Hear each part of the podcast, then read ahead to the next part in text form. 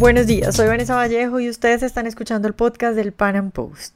Por estos días Venezuela atraviesa uno de sus momentos más difíciles. Los venezolanos llenos de valor salen a las calles a manifestarse, a protestar en contra de la tiranía socialista de la que son víctimas. Hoy, con Guillermo Rodríguez, economista y columnista del Pan Am Post, vamos a hablar al respecto de lo que está sucediendo en Venezuela, del panorama político, de la represión que están viviendo, de la grave crisis económica y de las posibles salidas que pueden tener los venezolanos a esta crisis tan terrible que están sufriendo.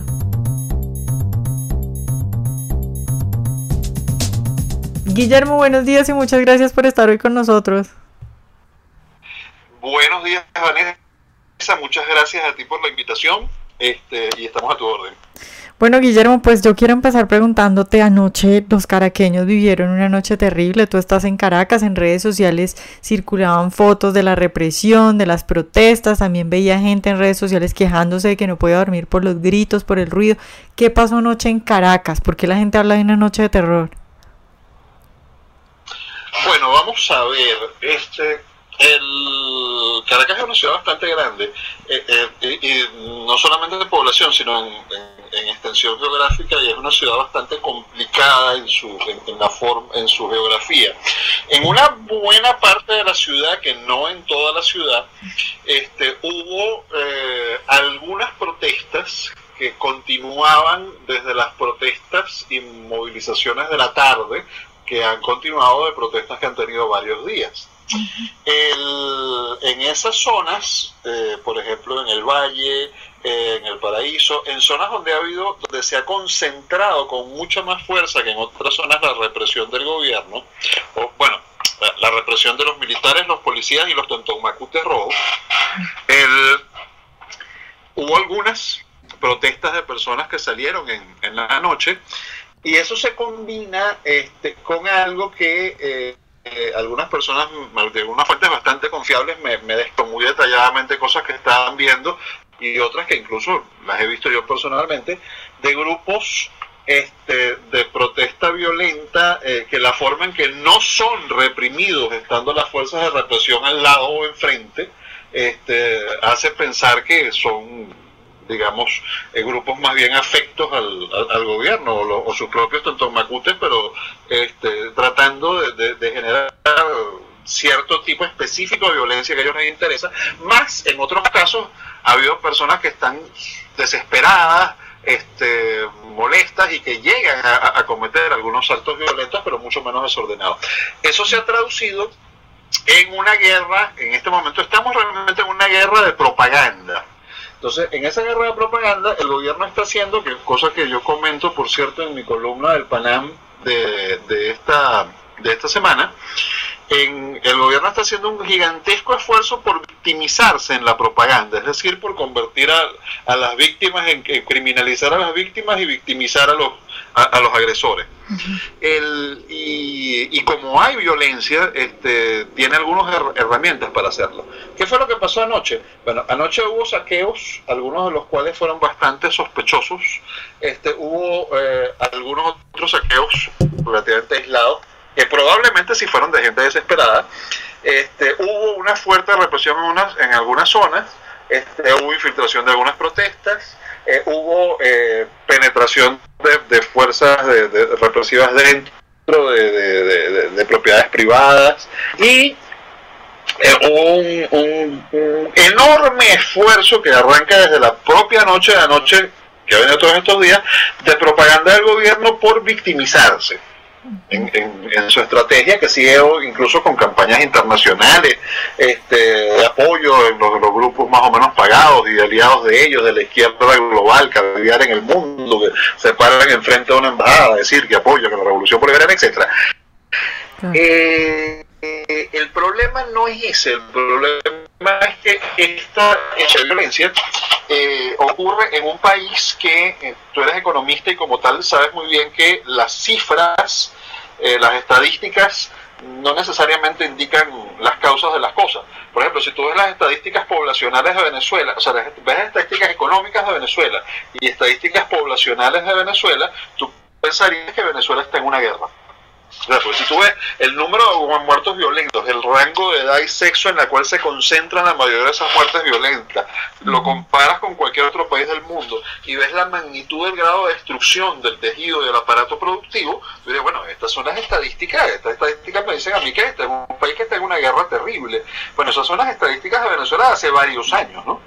Entonces, todo esto ocurre, esta llamas la pequeña escalada, pequeña escalada de violencia política y gigantesca escalada de protesta social, ocurre en un país que está viviendo una situación de empobrecimiento brutal, este, de miserabilización de la vida de la población, de escasez extrema, de politización de la distribución de, de, alimentos, este, de eh, escalada represiva, en la cual la gente desesperada sale a protestar porque hay unos niveles elevadísimos de rechazo este, al gobierno y, a los resultados de sus políticas, que no en todos los casos a sus políticas. Eso eh, el gobierno lo intenta manejar para lograr canalizar el agua para su molino, este, eh, en varios posibles escenarios. Uno de los posibles escenarios puede ser eh, lograr incrementar la escalada de violencia a un escenario en que les permita declarar sin usar pasar por la Asamblea Nacional un estado de conmoción civil para llevar eh, la siguiente escalada represiva una de las muchas posibilidades. La otra sería tratar de agotar totalmente la, protesta haciéndola cada vez más violenta. Este, la otra sería eh, utilizar eso para terminar de neutralizar totalmente a las fuerzas del socialismo opositor que son, digamos, legítimas en el sentido, para mí no en el sentido ideológico, pero sí en el sentido político, de que no son aliados directos o, en, contubernio con el gobierno, sino que legítimamente pues pretenden sustituirlo con un socialismo más moderado que indudablemente sería menos malo. Claro, Guillermo, precisamente... desesperación, Precisamente te iba a preguntar, te iba a preguntar sobre, sobre la MUD y los líderes de la MUD. En este momento, eh, he escuchado que hay algunos grupos de la MUD que ya están separados y que ya han dicho que sí estarían dispuestos a volver a negociar eh, y que no es nada raro porque ha pasado ya varias veces que cuando el pueblo está en la calle, que cuando los venezolanos están eh, bastante animosos por salir a la calle y protestar, vienen los líderes y dicen no, nos vamos a sentar a negociar y digamos que calman un poco los ánimos. ¿Tú crees que sí, que eso pueda volver a suceder? ¿Crees que pueda volverse a sentar la MUD a negociar? Y en ese caso, en el caso de que los líderes de la MUD salieran a decir que se van a sentar a negociar, ¿tú crees que los venezolanos volverían a reaccionar de la misma forma y a acatar las órdenes o que seguirían en la calle? Lo que pasa es que, déjame, permíteme plantearte lo más rápidamente posible, porque sé que el tiempo es limitado, este, un problema. Uno de los, de los graves problemas de la situación de, de la Venezuela actual es que muchas veces yo escucho personas que de muy buena fe también compatriotas míos o personas de afuera, y de, pero de muy buena fe y, y no desinformadas, lo plantean en blanco y negro.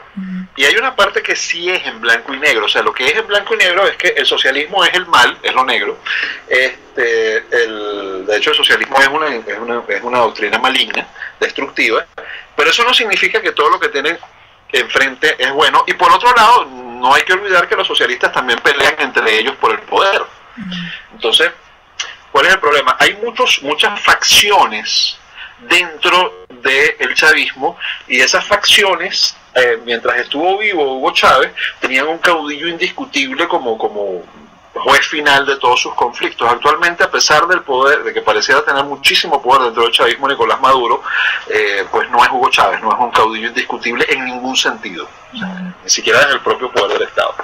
entonces hay muchas facciones dentro del chavismo y hay muchas facciones dentro del socialismo opositor, incluyendo alguna que no es ni siquiera socialista. Entonces, en medio de eso, el gobierno intenta manipular eh, a las fuerzas de oposición eh, y las fuerzas de oposición pues pugnan por sustituir al gobierno. Es una situación demasiado complicada. Hay factores dentro de, la oposición que simplemente son literalmente agentes del gobierno, eso es cierto, este, pero hay otros que no. y en medio de esa situación uno se da cuenta de cosas como por ejemplo que el gobierno va eh, aplicando lo que lo que aplicaron los, los comunistas de, inspiración soviética en Europa Oriental, que lo llamaban el salchichón, que ir, ir, rebanando a la oposición rebanada por rebanada hasta que no quede nada. O sea, se van anulando, destruyendo, debilitando las fuerzas de oposición, tratando de llegar a un punto en el cual tengan una, una, oposición falsa a su medida. Eh, ¿Quiénes estarían dispuestos a ese papel? Es muy difícil de ver. Yo pienso que la inmensa mayoría de, de, los, de los graves errores estratégicos que han cometido y que indudablemente algunos cometerán en el futuro, los dirigentes de la Mesa de Unidad Democrática este, se han debido a que no se niegan a ver, o se niegan a entender cuál es la naturaleza del poder al cual se están enfrentando, que es un proyecto revolucionario de carácter totalitario, que responde a una estrategia de crear un sistema totalitario. Como ellos se niegan a ver eso, se niegan a entenderlo, este, se niegan a entender además su carácter ideológico socialista, eh, cometen errores descomunales en su enfrentamiento contra, contra esa, esa forma de gobierno, contra ese proyecto, e insisto en lo de proyecto. Hace, unas, hace dos meses yo hubiera dicho, bueno, en Venezuela hay un gobierno de carácter este, autoritario, este, y hoy en día yo diría, bueno, en Venezuela eh, básicamente ese ya dio el paso a una dictadura, pero eso no significa que no pudiera volver a retroceder a, una situación de autoritarismo si le conviniera, como solía decir Lenin, como un paso atrás, dos adelante. Entonces, es una situación tan, tan complicada donde hay tantas facciones pugnando por el poder dentro del chavismo, fuera del chavismo, en la oposición y en la no oposición, que es casi imposible determinar qué, quiénes podrían estar tratando de negociar qué. Si yo te pusiera, por ejemplo, el caso de la fiscal general, que se ha convertido en la gran estrella mediática en estos días. ¿Qué es lo que buscaba la fiscal general? La fiscal general Luis Ortega es la fiscal general que dirigió la persecución política este, contra toda una serie de dirigentes y, presos políticos. Este, y eso no se ha retractado.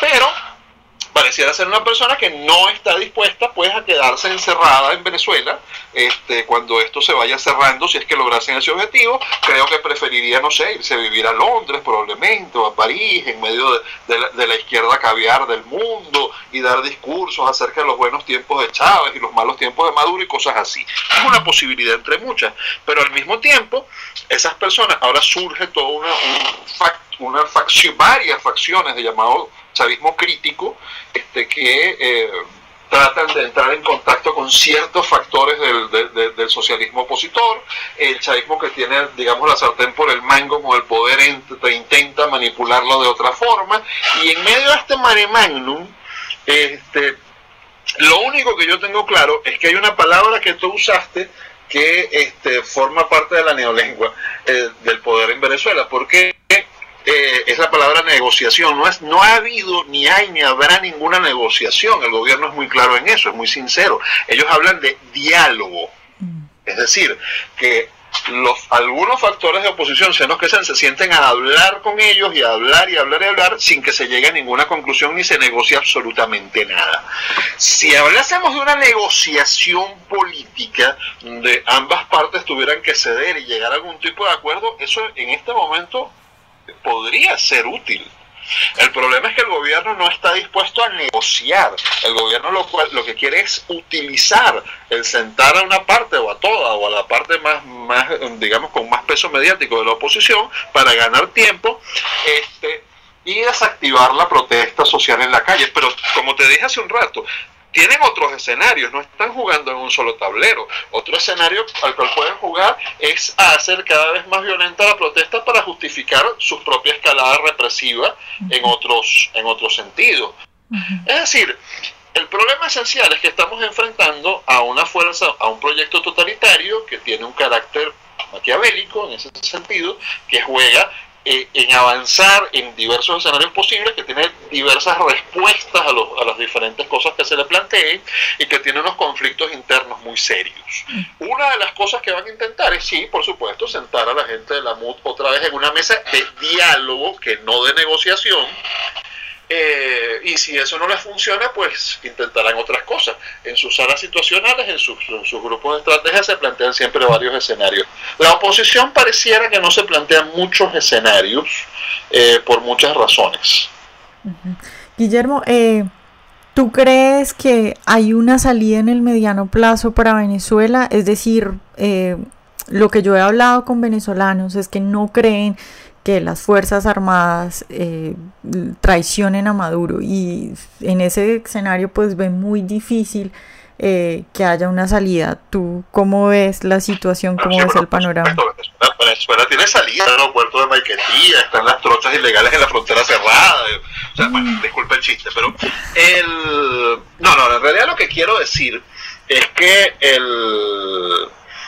A ver, el gobierno de, de, de Maduro este, va a eh, anclarse al poder porque forma parte de su naturaleza, de su proyecto, o sea, y va a tratar de avanzar por todos los medios posibles en un proyecto totalitario. Hay factores, tanto civiles como militares, políticos y otro tipo, que están severamente comprometidos, que, que temen perder el poder, este, porque para ellos perder el poder pues, puede significar sencillamente terminar en prisión fuera de Venezuela. El, por el tipo de, de, operaciones que han hecho desde el poder, no solamente para enriquecerse, incluso también por motivos políticos. O que, para no decirlo de esta forma, que hay indicios o sospechas de esas operaciones. Y por el otro lado, está el problema de grupos que no están tan comprometidos y que probablemente pues estarían dispuestos a otra cosa. En ese escenario yo lo que veo es que pareciera que su llamémoslo el escenario ideal de ellos, este, es tratar de manipular las cosas a ir a una, a una elección nicaragüense. No, parece ser un nuevo término politológico, una elección nicaragüense. Lo que logró hacer Ortega en Nicaragua. Sí, es un poco eso. Pero si uno se pusiera histórico, diría una elección al estilo del, antiguo PRI. Claro, Guillermo, pero las elecciones que acaban, que, que pasaron, eh, no serían como eso. Es decir, ¿tú crees que si volvieran a hacer unas elecciones y a lo Nicaragua, ¿Tú crees que el pueblo se conformaría con eso? ¿Que los venezolanos se conformarían con eso? Porque evidentemente sabrían que es un fraude. pero, es que espérate un segundo, porque hay otro problema con eso. Las personas, la inmensa mayoría de las personas que están protestando, este, no están protestando para que mañana haya una salida electoral en, el sentido estrictamente político de la palabra. Están protestando porque los están llevando al hambre, la desesperación, porque no hay medicinas, porque no hay comida, porque o están protestando por, por los resultados, por los efectos del socialismo en el poder, aunque no lo llamen así algunos, ¿no? Este, o muchos no lo llaman así. Eh, ahora, que a eso quieren una salida y la única forma de salida política pacífica conocida en, en, donde no hay un rey que tenga una, dinastía, donde no puede decir, bueno, el heredero legítimo es fulanito, entonces abdique y nombramos al príncipe, o sea, eso aquí no existe, esto es una república o, o algo parecido a una república, bueno, una república no, este, pero en todo caso, el, la única forma de sustituir el gobierno pacíficamente con cierto grado de legitimidad política local e internacional es mediante una elección eh, ellos no están dispuestos a llegar a eso, sino en un escenario donde ellos ganen la elección. Podrían en el máximo escenario de retroceder, digo, de nuevo, un paso atrás, dos adelante, admitir una elección que van a perder, donde van a anular a todo, totalmente a todas las autoridades que van a ganar, como lo hicieron a nada menos que al, poder, al poder legislativo nacional, por el amor de Dios, este, para después volver a... ese es un escenario muy difícil para ellos, es un gran retroceso. El, el, punto fundamental es que ellos quieren mantener el poder este, y lograr revestirlo de nuevo de la legitimidad que han perdido. Ese, es su esfuerzo, su desafío y su problema con el discurso revolucionario. Y del otro lado, como tú decías, eh, las Fuerzas Armadas, las Fuerzas Armadas son un misterio decía que hay personas que evidentemente pues se sospechan que están comprometidas porque han sido señaladas por otro gobierno de actividades criminales y hay personas que no han sido señaladas de esa forma y hay mandos que eh, se, son señalados como eh, partícipes de una serie de operaciones corruptas y de enormes privilegios y hay otros que no son señalados en ese sentido. Este, hay una politización, eh, está la presencia cubana que a unos les encanta y a otros los molesta terriblemente. Y bueno, es un ejército latinoamericano en estas condiciones de desorden que te acabo de explicar. Eso es bastante impredecible. Yo sí pienso que no es por ahí por donde podría venir una, una solución política. Porque entre otras cosas, una de las grandes amenazas que tiene Venezuela en este momento es que podría suceder, es poco probable a corto plazo, pero podría suceder que todo esto, todo este esfuerzo de las personas, de la sociedad, de la gente, las calles, la protesta, lo que terminen produciendo es un cambio hacia algo todavía peor. Sería una desgracia espantosa, pero eso es un escenario posible. El, podría terminar, podríamos terminar este, sin, sin Maduro, pero con algo que sería Maduro al cuadrado, al cubo, a la, octava potencia. ¿Quién crees tú que podría reemplazar a Maduro? Que fuera peor. ¿Perdón? ¿Quién crees tú que podría reemplazar a Maduro que fuera peor? Bueno, la concentración de los factores militares más radicales del chavismo. Es una de las, de las millones de cosas que uno se puede imaginar. Este, que lo que hagan renunciar a, a su actual presidente o incluso el mismo gobierno de Maduro desplazando los factores a una serie de factores internos y concentrándose en otros.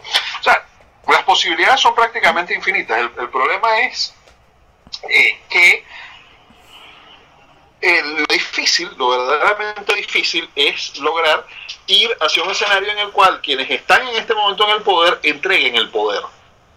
Yo creo que en, el, en su escenario más devastador, más terrible, más espantoso, en, la peor de sus pesadillas, ellos estarían dispuestos a entregar el gobierno. Pero es que, recuerda, ellos son socialistas. Para ellos las palabras no significan lo mismo que para el resto. Ellos, para ellos el poder y el gobierno son cosas distintas. Eso explica mucho a largo plazo lo que ha pasado en Nicaragua. ellos estarían dispuestos en, en, la peor de sus pesadillas a entregar incluso el gobierno, pero no el poder. Es decir, no los elementos clave en donde en la estructura que ellos han ido creando reside el poder. Y ese es el verdadero problema, que hasta que no se le arranque de las manos el poder por la propia realidad no lo van a entregar. Puede suceder eso a corto plazo en Venezuela. Parece difícil, no voy a decir que es imposible porque todo es impredecible. Este, y siempre recuerdo, me decía un gran amigo, el profesor Ernesto Franjosa, que quién hubiera predecido que la Unión Soviética iba a caer cuando cayó. Digo, bueno, que iba a caer Mises desde, 50 años antes, pero exactamente en el momento en que cayó era bastante difícil. El, el punto es que puede haber cualquier factor impredecible. Lo que sí es cierto es que han perdido de forma definitiva eh, digamos una la capacidad de obtener un apoyo mayoritario. Los apoya una minoría eh, que es suficiente en número para mantenerse en el poder por la fuerza. Mientras que la mayoría los rechaza, incluso una, una parte de la gente que hoy en día los rechaza de, forma exacerbada, este, los apoyaba hasta hace relativamente poco. Esa situación no va a cambiar por un motivo muy sencillo, porque las condiciones no van a cambiar. Y las, con las condiciones me refiero a los problemas de desabastecimiento, de escasez, de empobrecimiento, de destrucción del aparato productivo, este, de hiperinflación, eh, de hiperinflación en medio de la recesión. Es decir, Venezuela está siendo sistemáticamente destruida este, por el proyecto revolucionario que nos gobierna y mientras eso siga ocurriendo, pues se va a seguir debilitando la sociedad y el país eh, y se le hace más factible a un gobierno de ese carácter mantenerse por la fuerza. Pero también lo vuelve extremadamente inestable. Entonces tú me dirás, bueno, ¿y a qué conclusión llegas con esto? A la conclusión de que puede pasar cualquier cosa en cualquier momento. Claro, bueno Guillermo, pues muchas gracias por estar hoy con nosotros. Siempre a la orden, Vanessa. Muchísimas gracias a ti por la invitación. Este, y te digo una cosa, si me permites concluir con ella.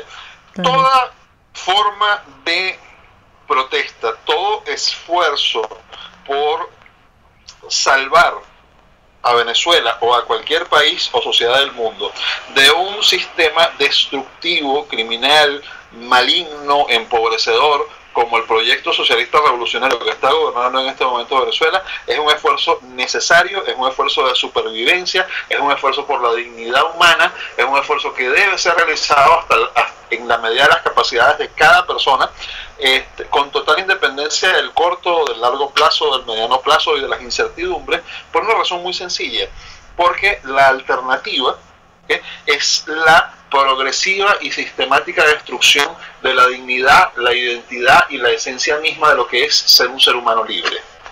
Y ante eso no queda más remedio que resistirse. Yo lo que digo es que, bueno, en Venezuela está resistiendo fundamentalmente con desesperación los efectos de lo que es el socialismo revolucionario, porque incluso la gente que no lo entiende, que no lo ha autorizado, que no habrá leído este, a que no habrá estudiado... Eh, quiera a, camino de servidumbre de Hayek, eh, que no se ha leído para ver sus contradicciones a, Marx. Bueno, esas personas comunes y corrientes, eh, que, eh, a los cuales a lo largo de toda su vida les han dicho que el socialismo era la promesa de cosas maravillosas, pues está observando que, bueno, tiene casi dos décadas de socialismo revolucionario en el poder y que cada vez la vida es más miserable, más violenta, que vive en un país en donde se vive como si estuviera en guerra. Si me permites una pequeña anécdota que quizás te parezca interesante, aquí el gobierno trajo refugiados de eh, una guerra. Y, se, fueron del país porque la vida en Venezuela era, muchísimo peor que en la Palestina ocupada. Claro. Entonces, eh, Colombia está en, está en este momento en guerra civil. Eso de posconflicto, francamente, es, un chiste cruel del lenguaje político. Este, y, sin embargo, la vida de cual, casi, casi cualquier colombiano es mejor que la vida de casi cualquier venezolano. Eso lo que te demuestra es el grado brutal de destrucción al que este proyecto ha sometido a Venezuela. Este, y ante eso, no hay otra solución que tratar de resistirlo y de eh, encontrar soluciones lo más pacíficas posible para salir adelante tanto en el corto como en el mediano y el largo plazo. Y Espero que hayan disfrutado esta entrevista de hoy. Recuerden seguirnos en nuestro canal de YouTube para que escuchen todos nuestros programas y nos vemos en una próxima emisión.